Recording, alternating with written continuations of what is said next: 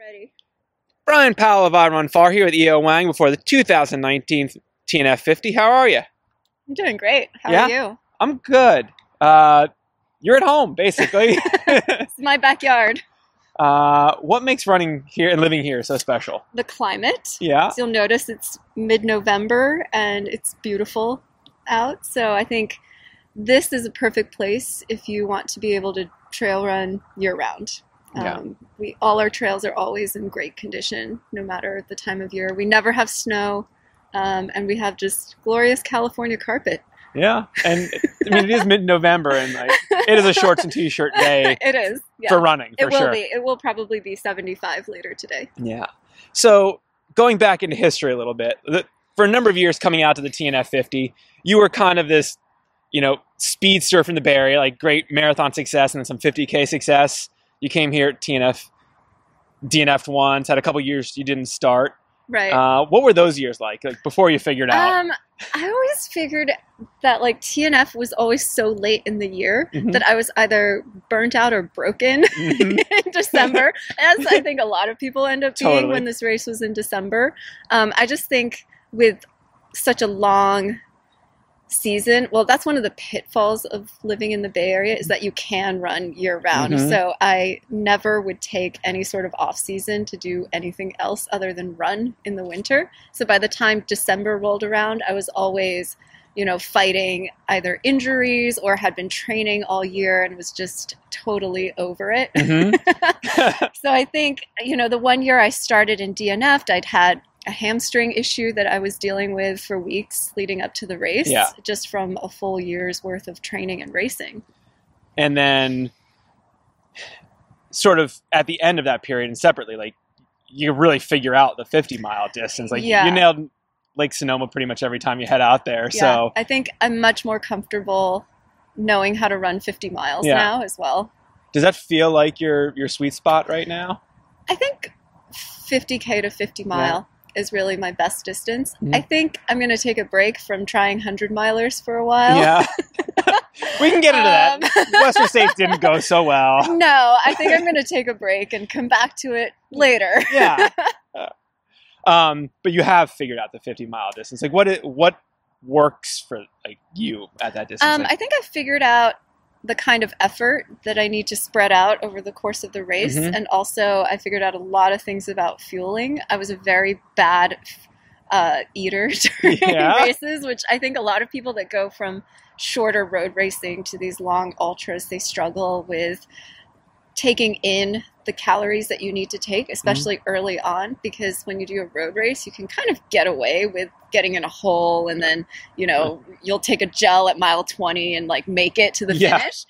But you can't do that for a 50 mile. You know, you'll always pay for it later in the race. So I think realizing that I need to take in calories consistently and early and in different forms, right? Mm-hmm. Because I used to be like, I'll only take one gel every 40 minutes, and that's the only thing I'm going to do.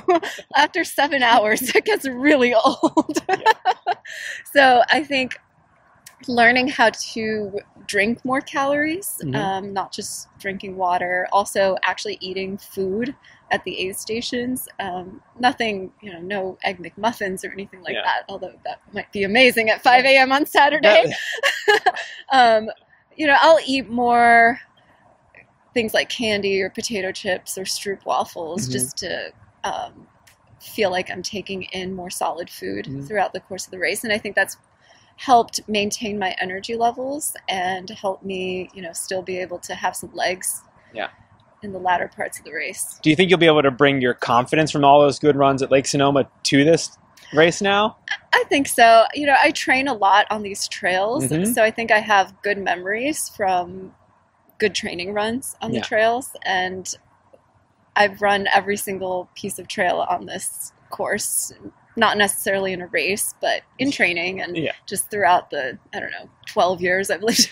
And even even like besides those specific trails, like you run the same terrain. It's, Yes. it's all the grades Yes. and the footing and everything. Yes, is, I'm very familiar with how the trails are. yeah, and it's very runnable. You know, we haven't had any rains yet this year, so everything is super buffed out and dry, and um, there shouldn't be any like mud years like there have been in the past. So it should be a pretty fast, easy. I think it'll be very fast. I think the weather is shaping up to be nice and cool as Mhm. well because yesterday was actually pretty hot during the day Yeah. around 11 a.m. when the sun came out. Um, I think Saturday is supposed to cool down and it's, I think, partly cloudy all day. That'd be So We should not be getting roasted by the sun. Um, and everything is just like super dry out there. But with the fog that's been rolling in, it's keeping the dust down. Per- so It is basically perfect conditions. it's going to be perfect If we conditions could pan the camera, there. we could see the fog rolling over the yes, headlands. the beautiful San Francisco Bay fog has been It's coming real. in. Yeah. It's real. um, so you ran Western States this year, didn't finish. You went to Sierre-Zinal, didn't have your. kind of at a crappy day. Sierre-Zinal. I, I think I well, Western states. Um, I just felt horrible from the start, Mhm. like really flat. Um, turns out I was sick. You know, shit happens, um, which was really disappointing because I felt like my training had gone really well and I was prepared and my fueling had gone well. It was just like my body said no. yeah, And then Sierre-Zinal, I think I just underestimated what the jet lag would do because I felt like I was asleep at the start of the race yeah. and then could never have, there was just nothing.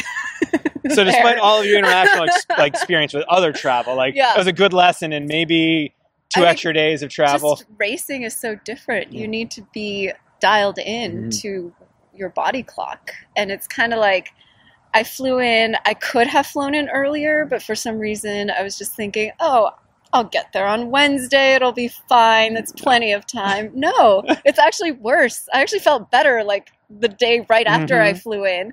And then, you know, two days later, I felt awful.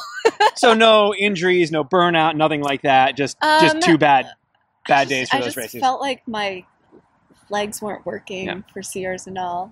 And, And- then, you know, later that month, I had really great rut training runs in the Alps. nice. and so your training has gone well, Um, sort of since then. I've had a good training block going into um, this past couple months. I think I did a trail marathon down in the South Bay um, maybe like six weeks ago, Mhm. and that went really well. I think I ran it faster than I thought I would.